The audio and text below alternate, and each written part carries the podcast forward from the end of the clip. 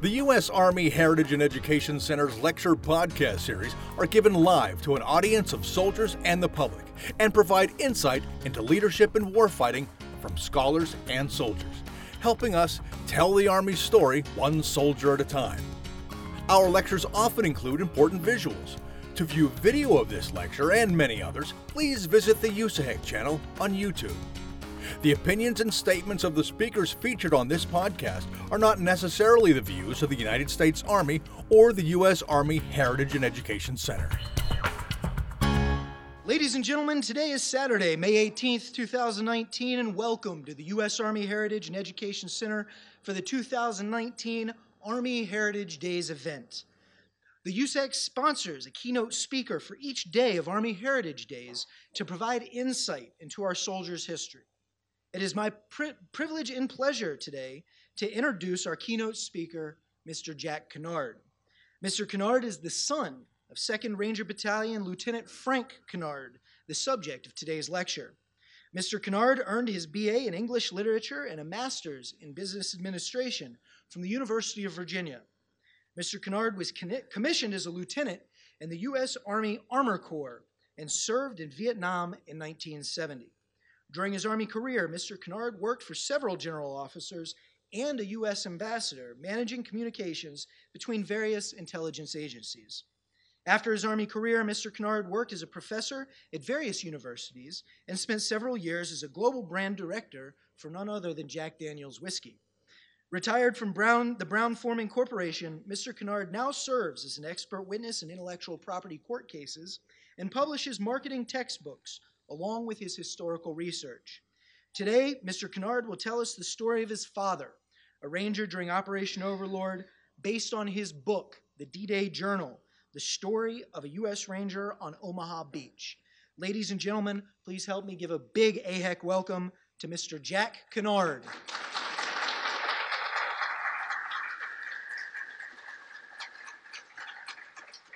Thank you. Thank you, Carl. It's truly an honor for me to be with you in this very special place and to have this time to share with you today. My book, uh, D Day Journal The Untold Story of a U.S. Ranger on Omaha Beach, it was published earlier this year and it's available on Amazon and in the bookshop. By many accounts, the most significant day of the 20th century was June 6, 1944, the day the Allied invasion of Europe began on the beaches of Normandy, France. This day was the start to the end of World War II, and it will be forever known as D Day. The 2nd U.S. Ranger Battalion, well, we'll go to that one. The 2nd U.S. Ranger Battalion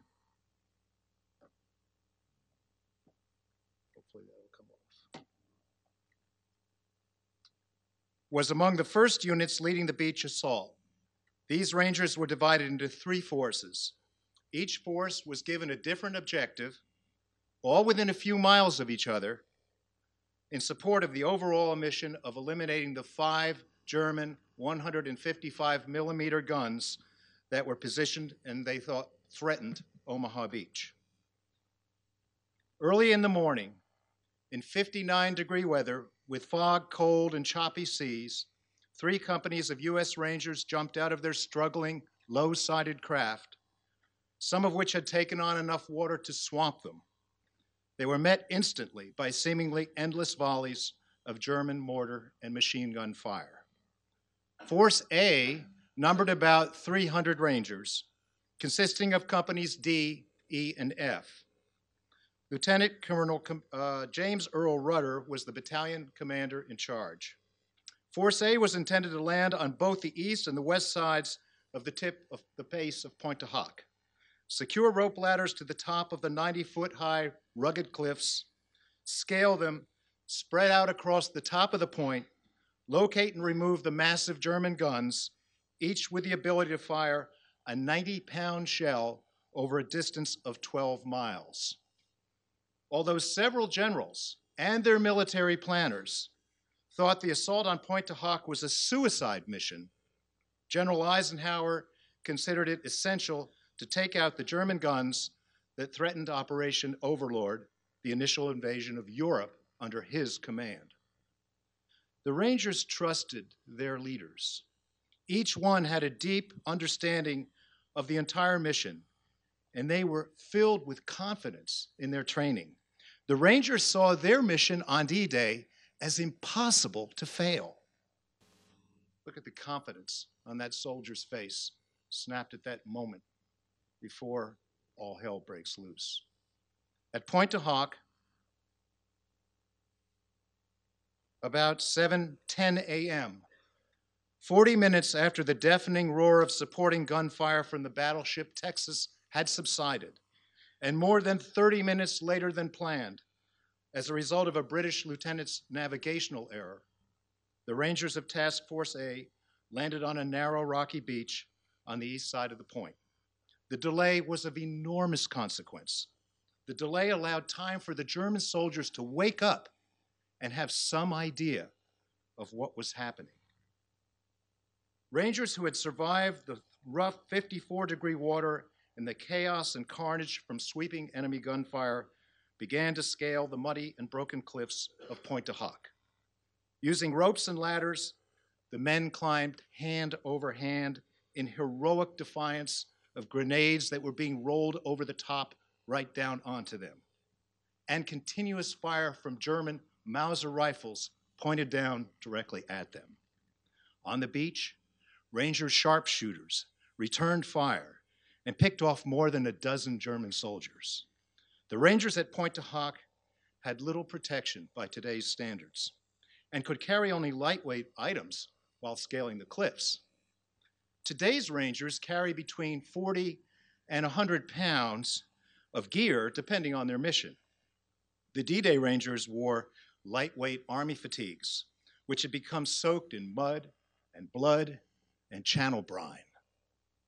To save weight, most of these men carried only a fighting knife, an M1 carbine rifle or uh, with 8 rounds in it, or a pistol, one canteen of water, no more than 80 rounds of ammunition on a cartridge belt, and an enriched chocolate bar. A few men carried a Thompson submachine gun, also known as a Chicago piano.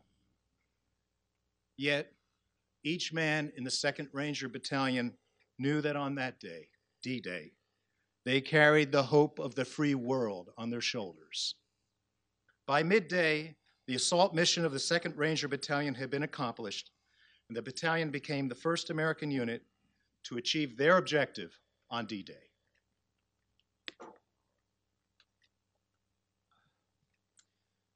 Securing and holding the point in the face of ferocious and repeated German counterattacks came at a terrible cost.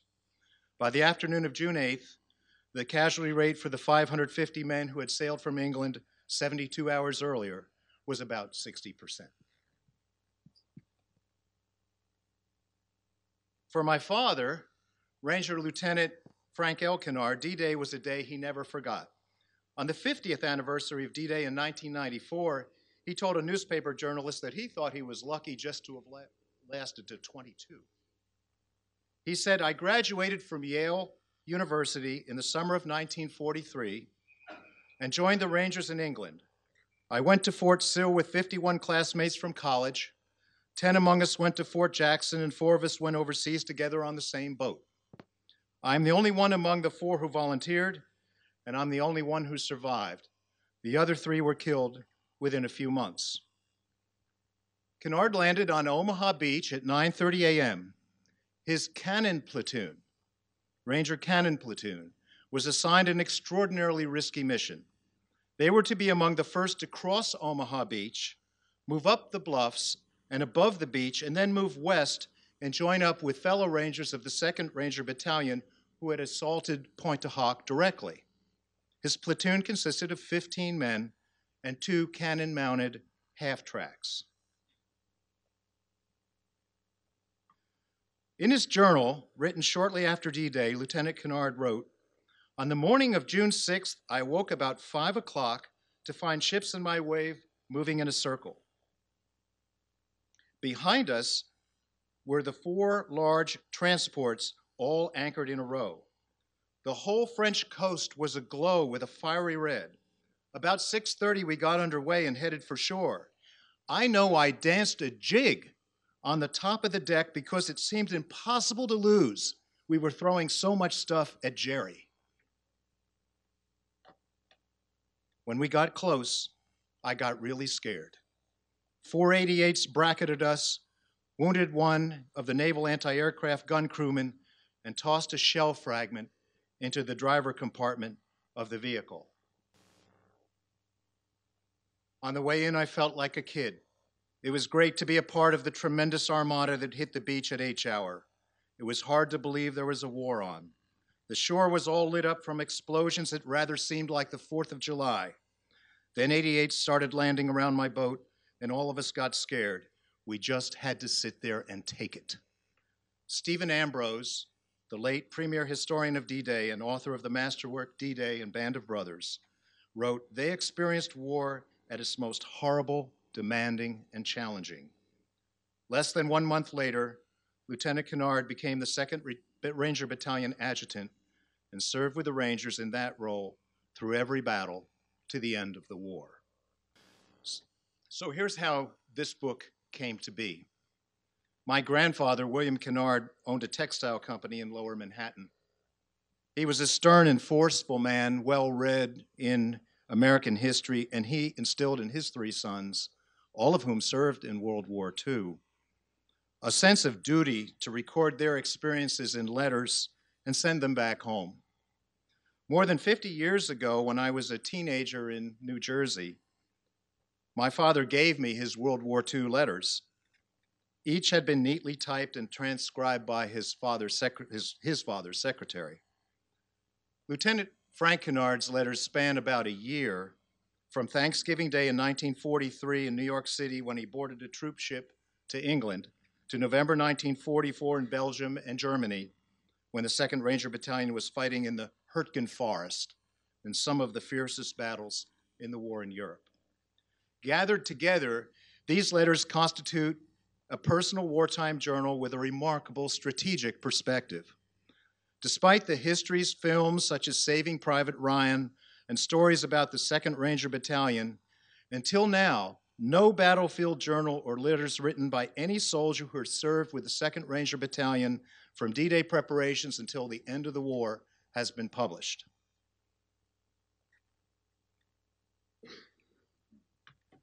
I saved Dad's letters and occasionally shared them with my six sisters and my brother. Dad passed at age 91 in April of 2014. And after Dad's death, I reread his letters and I was struck by one letter written in June, June 22, 1944, just a few days after the battles of Normandy had ended. Lieutenant Kennard wrote to his father, Our battalion has been given the Presidential Unit Citation, and a great many men are receiving Distinguished Service Crosses and Silver Stars. I do hope you save my newspaper accounts regarding the Rangers. I hope the story of what the boys did is told. So that's why I'm here today. Telling the story is my calling, a calling of love and a calling of duty to do my part to make sure the story of what the boys did is told. Happily, Lieutenant Kennard's story is fresh. It adds untold facts and insight into D Day history. And regarding my father's wartime letters, it becomes evident, you will see, that Lieutenant Kennard's favorite topic was not himself. His focus was almost invariably about what he saw, what he did, and why he did it. The what and the why are recorded shortly after the hours of battle when life and death were balanced on a knife's edge. Dad was very humble about his contributions on D Day and through the end of the war. This was evident in what he said at home and in any press interview he gave, but it also could be plainly seen during a dinner we had on June 6, 2004, in Normandy, when uh, we were at the hotel staying commemorating the 60th anniversary of D Day. So a small military team entered the restaurant, a major general in the Army, accompanied by two staff members, a, an Air Force captain and an Army sergeant. My brother in law, retired lieutenant colonel in the Air Force, was with us, and he went over to the other table and mentioned to the general that there was a ranger uh, at our table. Before we left the restaurant, the small group approached our table. The general called the detail to attention, and the three of them executed a salute in front of Dad. He was so stunned, for a moment he sat there just with his jaw open. My brother in law nudged Dad and said, Return the salute. he jumped up and did that. Lieutenant Kennard just couldn't believe the general would honor him like that, even after a day of honors. I think he considered all the activities that day were to honor the unit and not him personally. I shared with you my father's account of his landing on Omaha Beach. But now let's go back a few months in time for some of the little known stories about Ranger training and preparation in advance of D Day. There's that restaurant that I skipped over. But here we are. You recognize both of these guys. In the United Kingdom, Winston Churchill oversaw the formation of the special commando units after the Nazi blitzkrieg had decimated London in 1940. The commandos became the elite fighting force that could, in Churchill's words, conduct secret amphibious operations, destroy Nazi targets, collect intelligence, and then covertly return home across the English Channel. While embracing the idea of special forces, Americans joined the effort in, the June, in June of 1942 when General George Marshall, shown on the right here, ordered the American Commando Unit and dispatched Colonel Lucian Truscott to Northern Ireland to study British commando training and form the modern U.S. Rangers. Out of respect for the British, Eisenhower did not want to copy the term commando, and so the modern Rangers were born. The 2nd Ranger Battalion was cracked into shape by a rugged Texan, then Major James Earl Rudder. Earlier in life, Rudder dug ditches to help his family survive the Great Depression. Before joining the Army, Rudder was a college football coach and he was a darn good judge of young men. Years after the war, but still rising in the reserves, Rudder became president of Texas A&M University. Preparing his Rangers in England, Lieutenant Colonel Rudder said, "I'm going to work you harder than you've ever worked in a shorter time than you can imagine. You're going to be the best fighting unit in this man's army." And he wasn't kidding. It was double days, double time, and amazingly long endurance marches. He talked to you softly but firmly like a big brother, recalled Len Lomell, one of my father's closest friends and one of the great rangers, famous for his team's discovery of the guns on the top of Pointe du Hoc, one mile from Pointe du Hoc. Said Lomell, he inspired you to do your best. You just wanted to die for him. Overall, Lieutenant Colonel Rudder demanded two attributes from his Rangers soldierly conduct and superb physical condition and performance. In England, British commandos trained the Rangers to fight in unconventional ways. The men were mentally and physically tested. In 2000, Ranger Lomell described the special bond of comradeship that was created by unconventional commando style training. He said, Ralph Goranson was captain C was captain of C Company. He was leader of our buddy company, C, and I was in D Company. Now, in our training, buddy companies had to fight each other darn near every day. He was captain and I was a first sergeant. You see, we had these big sawdust pits about four feet deep, and our company would get in the sawdust pit, and C Company would throw us out.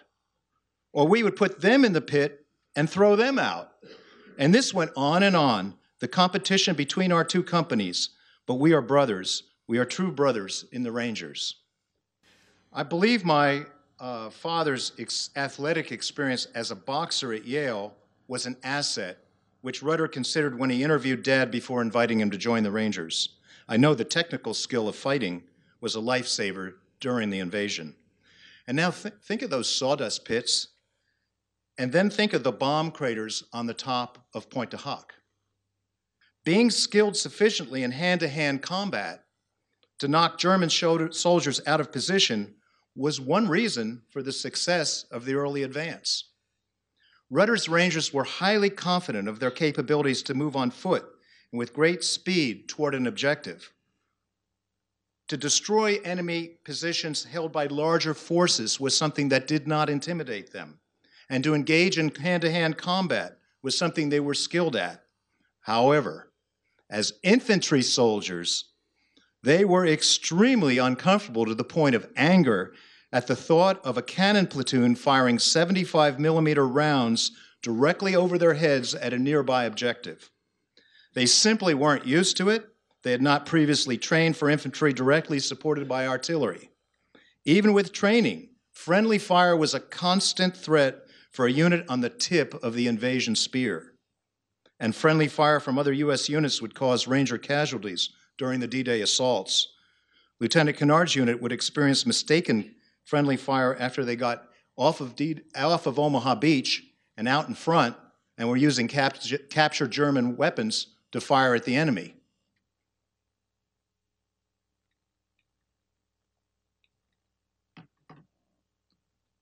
So here's the story of how the men of the 2nd Ranger Cannon Platoon convinced the infantry counterparts not to fear supported cannon fire. Kennard's fellow cannon platoon leader, Lieutenant Conway Epperson, there were just two of them, spoke in 2006 with Douglas Becky of the Minnesota Historical Society, and Epperson said, We were doing this training in England. We were trying to get the, the rest of the battalion used to direct fire right over them with live ammunition with our 75 millimeter cannon, and they had never come close to it. Well, we had to prove to them we were good. So they had the battalion demonstrate the battalion out for demonstration of our firing. And we were on an English field, or it was sort of a firing range. Anyway, the major in charge wanted to know if we had some pretty accurate gunners. And I said, Yes, sir.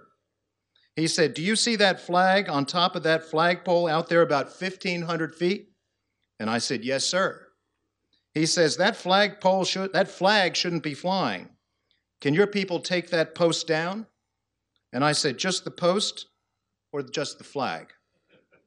He said, Take the top of it off. Roger. I had my throat mic on and I called number one track and gave them the directions and firing elevation and all the necessary range and elevation numbers. I said, Fire only on my command and let me know when you're ready. And he said it immediately. He was good, this guy. He says, Ready. I said, Okay, fire. And boom! The shell went off and he took that flag off there. This major from the British Army says, Boy, that was the best I've seen. Uh, can you take that pole down? I said, I think so. So I called number two gun. I said, Number two, have you got the information from number one? Roger. I said, They don't want that flagpole out there. The whole pole? Roger. Ready? Fire. Boom. Major says, That's good enough. After the companies had seen what we could do with those cannons, with those two incidents, they didn't mind us shooting over their head at all. They crawled through that barbed wire. We'd take out other small targets that they requested. No, they didn't mind those things. They knew we were pretty good.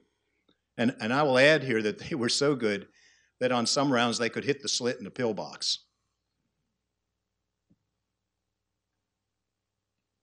This has a mind of its own, doesn't it? Moving now to the invasion, let's, let's hear again what uh, Lieutenant Kennard said through his letters. On June 2nd, my LCT load moved in convoy to Portland, where we loaded up and moved a short way out into the harbor and anchored. There were literally hundreds of craft anchored there. Four or five LCTs or three or four LSTs, that's a landing ship tank, would be anchored to the same buoy. We really presented a marvelous bombing target, but no enemy planes ever appeared. En route to Portland, the roads were packed with military convoys and it seems that all the citizens had taken a holiday to watch and cheer us on. It was truly a sight to see thousands of doughboys, combat loaded with TNT, Bangalore torpedoes, pole charges, flamethrowers, etc. On the 3rd of June, we slipped our mooring and got underway. But hardly had my boat started when we turned around and were put back into harbor. Adverse weather had caused the invasion to be postponed. On the 14th of June, we sailed again, only this time the show was on. I counted 147 LCTs in the convoy I was in. On the 5th of June, I saw two other such convoys equally as large. At no time did I see the big troop ships until they were anchored 10 miles off the coast of France. In our force, O for Omaha, there were 14 such large craft. The trip across the channel was uneventful. The water was rough, of course, and our craft rolled like blazes. I wasn't sick, however, nor did I take any of the anti seasickness pills we all had. I slept each night on the deck using some 10 in 1 ration boxes as a mattress. The chief problems were closeness of quarters, rationing of water, inadequate mess preparation facilities, dirtiness resulting from sleeping on the open decks. Those are the chief problems. It was quite windy, but there was no rain, fortunately. When speaking about the actual channel crossing and after the fact, my father remarked on how different people handled stress, the stress of facing actual combat. Lieutenant Kennard wasn't much of a drinker or a gambler, so he spoke derisively of one ranger officer who got drunk the night of June 3rd and was mouthing off about the risks and high chances of failure. This officer was newly promoted Major Cleveland Lytle, who was to lead the attack at Pointe du Hoc. Lytle had gotten drunk in the ship's bar the night celebrating his promotion, drinking a bottle of gin which Rudder, of all people, had given him. Colonel Rudder had given it to him as a present. On the eve of the mission, Lytle disparaged the mission as suicidal, and he did this in front of several other officers. He was soon relieved by Rudder, who was then forced to abandon his plan to land on Omaha Beach. And instead, he landed at Pointe du Hoc in Lytle's place, and this is historically quite significant.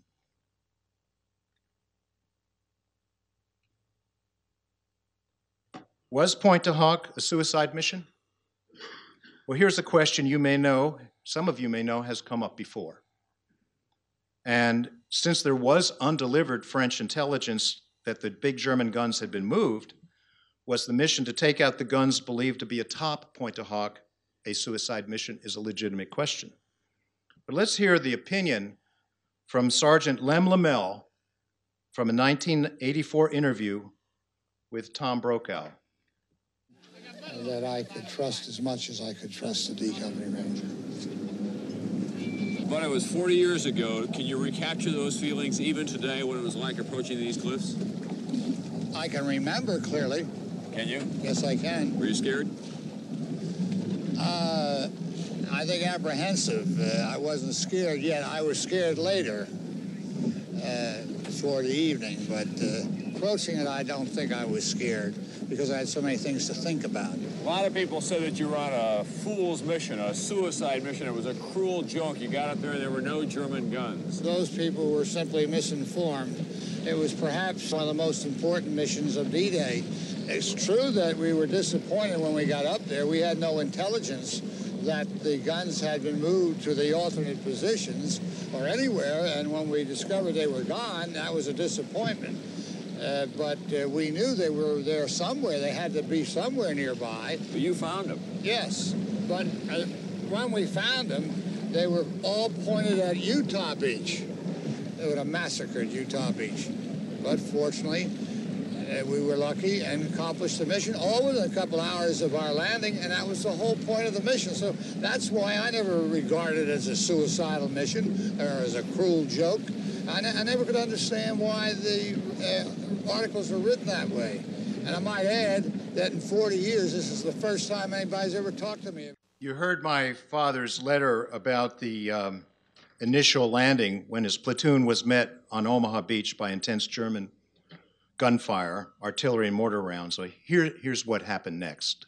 And he writes The beach was only about 15 yards wide as it was high tide, and it was simply covered with dead, wounded, abandoned equipment, burnt out vehicles, and small assault craft. We soon ran into a traffic jam and could proceed no further. As Lieutenant Kennard's emotions changed from excitement and jubilation at his initial assault to shock and fear at the beach in the face of his first experience of the horrors of war. He never panicked or cowered. Like his fellow Rangers, Kennard's response to extreme danger was to improvise and then charge ahead. He writes, I went along the beach on foot and found it packed with troops and vehicles which couldn't move because there was no exit.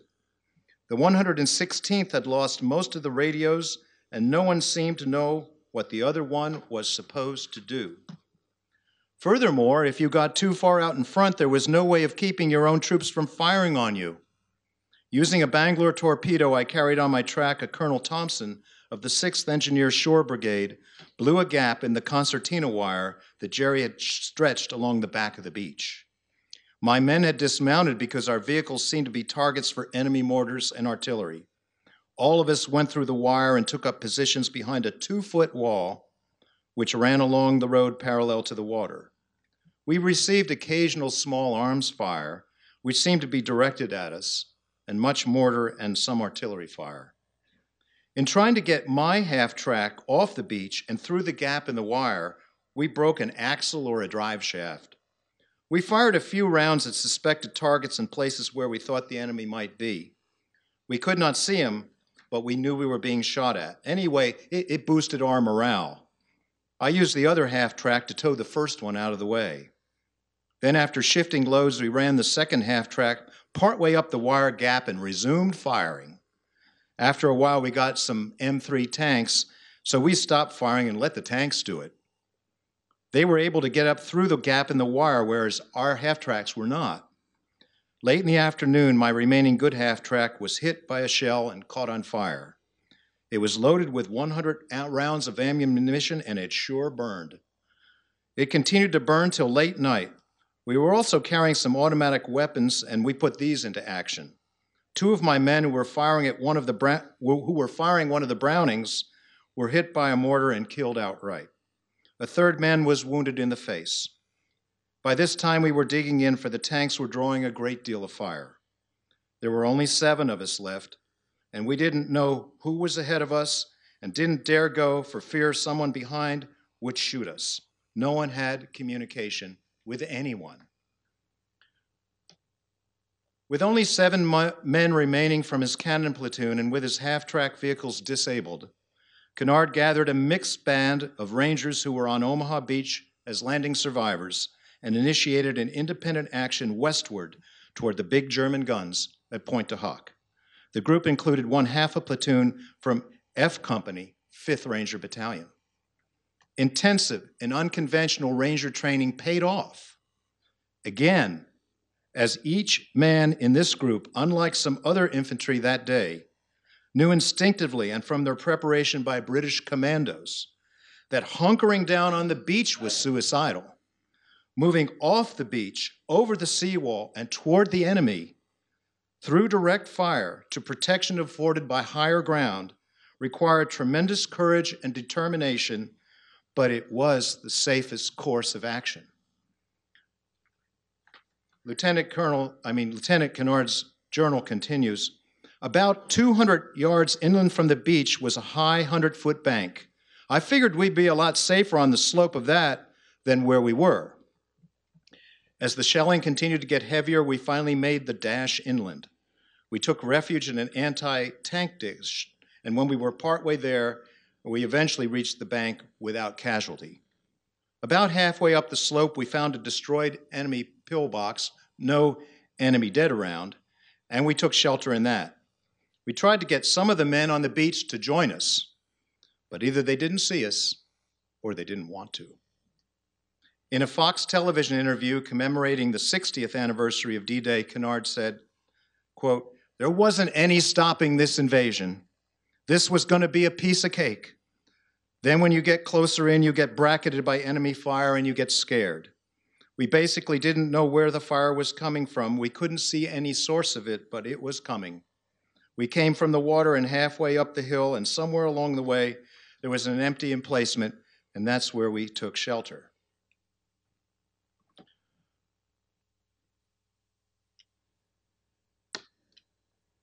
Finally safe for the moment, Kennard then heard the cries of a fallen soldier back on the beach. Omaha was being raked with volley after volley of German machine gun fire. Despite the high risk of being hit by bullets in recrossing the beach, Kennard was compelled by character and compassion to provide aid and comfort to a severely wounded soldier.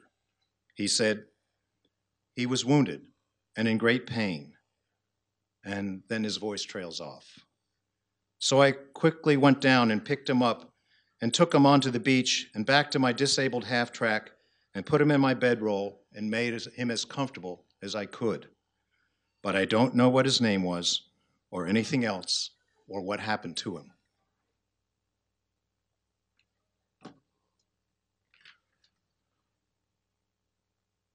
It was late, so we decided to wait to go over the top of the hill until the next morning. The worst part is not being able to find out where Jerry is. Once you know where he is, you can go after him. Finally, when you're looking down his throat, you'll have an even chance of getting him. In the initial assault, he had all the advantage. I hate to think of what would have happened had there been 100% Nazi troops there. The next morning, we attacked the top of the hill and overran an enemy machine gun, captured about 20 men. Machine gun position was part of an emplacement which controlled the entire exit, which was over 50 feet deep. I went all through it looking for more Jerry's, but found nothing except large quantities of arms, ammo, food, and Vichy water. One emplacement I went through personally was 50 feet deep, well stocked with food, ammunition, and weapons. A few men with a will to fight could have held up a thousand.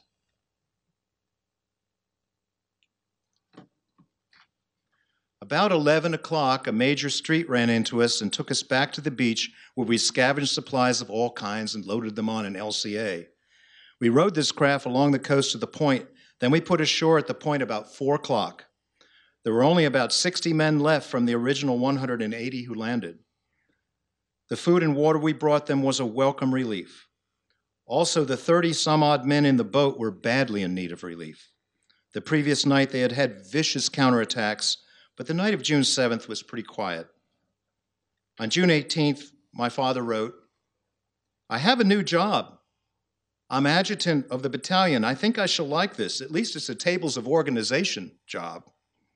My promotion went in, so I should be a first lieutenant before long. Colonel Rudder and the other battalion officers relied heavily on the adjutant uh, in three areas personnel management, after action reporting, up the chain of command, and securing approval and recommend, to recommendations made for awards for bravery and sacrifice. Rudder saw in Kennard the qualities he needed in his adjutant a healthy ego, but not boastful or given to exaggeration, respect for others, attention to detail, and the ability to write. And when writing later in June, my father reflected on the heroism of young Americans who fought with him. Enclosed is a clipping from the Stars and Stripes showing the awards of the Distinguished Service Cross to some of the men and officers in the outfit. Colonel Rudder is the commanding officer, and incidentally, he was wounded twice but refused to be evacuated. Captain Masny, one of our company commanders, fought for two days and nights with a broken arm. I wish everyone back in the States could see an American boy lying cold on the beach of France, struck down in full stride as he charged forward. That beach was defended, and we had a hell of a time, and I'll never know why one of those bullets didn't hit me. There were to be many more battles before my father and the 2nd Ranger Battalion led George Patton's victory parade in Pilsen, Czechoslovakia. There was the battle for Brest, the terrible battles in the Hurtgen Forest, and across Belgium into Germany, and then VE Day at the end. Battalion battle ribbons and individual awards recognize personal valor and unit achievements in service to our country. On this measure, relative to its size, the 2nd Ranger Battalion is one of the most highly decorated units ever in the United States military. The men of the 2nd Ranger Battalion received more than 700 total Purple Hearts and individual awards for bravery between D Day and the end of the war. And by April 1945, the men of the 2nd Ranger Battalion had earned 18 Distinguished Service Crosses, 73 Silver Stars, 64 Bronze Star medals, two British military medals, an astonishing 542 Purple Hearts a presidential unit citation. On D Day alone, the casualties were about 50%. As adjutant, Lieutenant Kennard drafted the after action reports and award recommendations for the 2nd Ranger Battalion. And with respect to awards, he was instrumental in seeing that the battalion soldiers' heroism and sacrifice was recognized. He is, and he had a small team. They pushed all these awards up for up the chain of command for approval.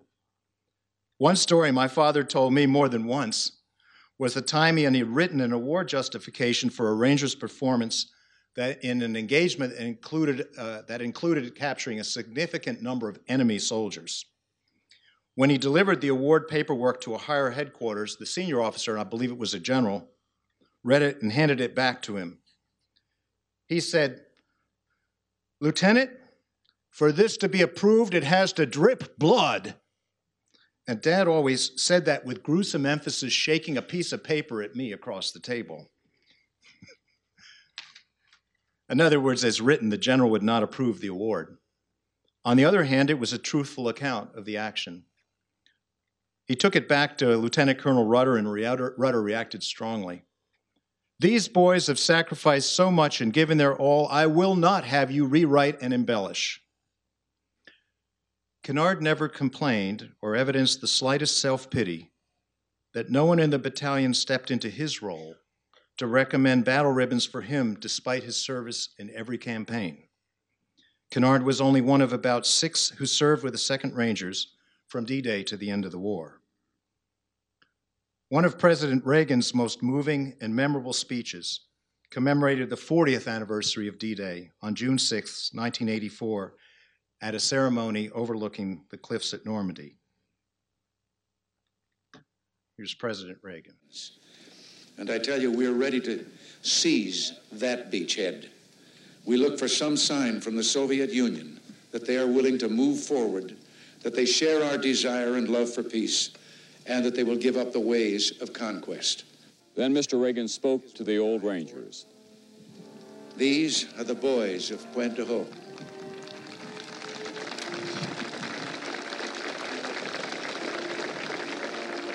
These are the men who took the cliffs. These are the champions who helped free a continent. These are the heroes who helped end a war.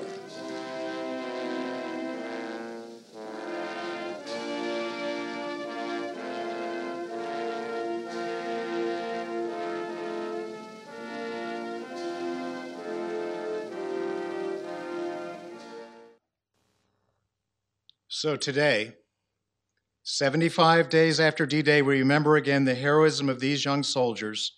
Their bravery and sacrifice unifies us around larger themes and promotes a more civil discourse.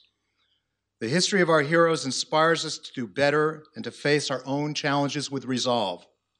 It's good for us to be reminded that it is through sacrifice that life, freedom, decency, and goodness are sustained. Despite all the horrors of war and thousands of lives lost, the D Day story that stays with us from generation to generation is a story about the triumph of good over evil.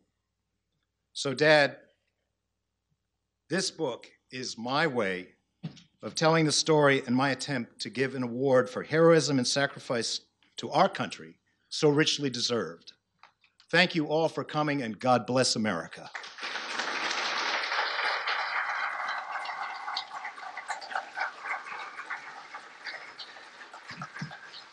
Ladies and gentlemen, thank you so much for coming out. We have about 10 minutes uh, for question and answer. Before we get started on Q&A though, I want to remind everyone we have 15 copies, at least 20 minutes ago, we had 15 copies left of the book. So if you want to get one, you're going to want to go all the way to the gift shop, purchase one of those copies. They're already signed, but you can come up here and talk with Jack after the uh, program uh, if you're interested. So we got 10 minutes. Who's got a question? Over here on this side. Thank you. Hello. Um, my late uncle uh, hit Omaha Beach on the third wave, and uh, he was a corporal of an infantry platoon, and all the officers and everybody above E4 were killed. He took a platoon and moved it to the seawall, and um, he was wounded that day. and he got a Silver Star out of it. So I didn't know that until after he was dead. But one question in his mind that he always mentioned to me, even in his latest years, was he said, Where is the napalm? Where is the napalm that we see the Japanese being, you know, killed by the Corsairs and everything in the Pacific, blowing up, you know, the Japanese emplacements with napalm? And nowhere in Europe, I may be wrong, did the U.S. ever use napalm as they did in the Pacific. Is that a strategic or a tactical use of? Uh, well, thank you for the question, and I wish I could give you an answer on the on the napalm. I'm somewhat familiar with it from Vietnam, but I, uh, in way of just bringing it back to to D-Day, uh, air air support was was ordered to be called off. Uh, thankfully, because with the delay ahead of the landing and had the uh, it was a pretty close call because then it would be re- resumed, and the delay in the troops landing due to the the uh, weather and the German defense almost put a really bad situation out there that didn't happen. Um, and uh, but there was no that I know of no no napalm. I don't have that answer for you. Sorry. All right, we have one right up here in front. Uh, can you clarify? I think you said your dad went up on the uh, the higher ground and then came back down to the beach and then was moved by sea over to Pointe du Hoc and then up the cliffs. Did he ever get back with a, I mean, have a cannon and a half track and, and back into that type of operation, or he went right into the adjutant position? He he uh, did not. The the uh, two half tracks were destroyed. Uh, his fellow cannon, cannon platoon leader uh, Epperson became head of the motor pool for the uh, uh, for the battalion, and uh, Dad became the adjutant. He started acting as the adjutant pretty much uh, as soon after he got to uh, after he got in the relief party on day one at Pointe du Hoc.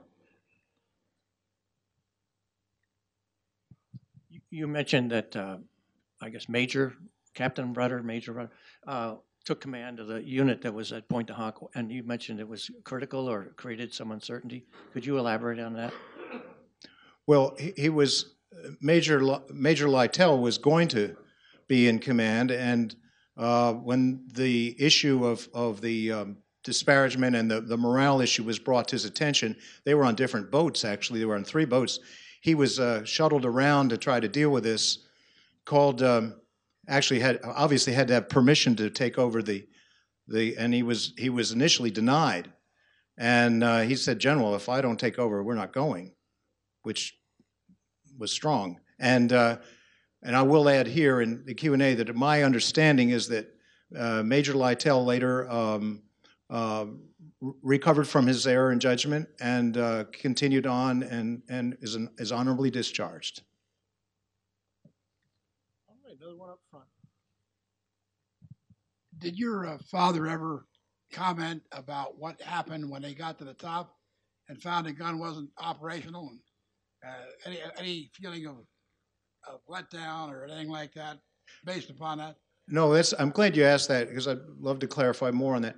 Um, I only showed the part of the clip where um, Lomell is talking to uh, to Brokaw, uh, addressing that um, mainstream media question. Um, anyway, he what he what he did what was done is they located Sergeant Kuhn and others located those guns. They were they then got thermite grenades and and took them out of out of commission.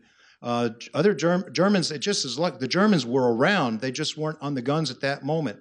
So this, uh, and they were pointed at Utah instead of Omaha, but they would have been enormously destructive of the troops on Utah. So it, it's, mu- it's not much ado about nothing. It's historically significant, but yes, the guns were there. No, they weren't exactly where they thought they were. No, they weren't pointed at Omaha, but yes, they were pointed at Utah. They needed to be taken out, and they were. All right, we have one over here on the side.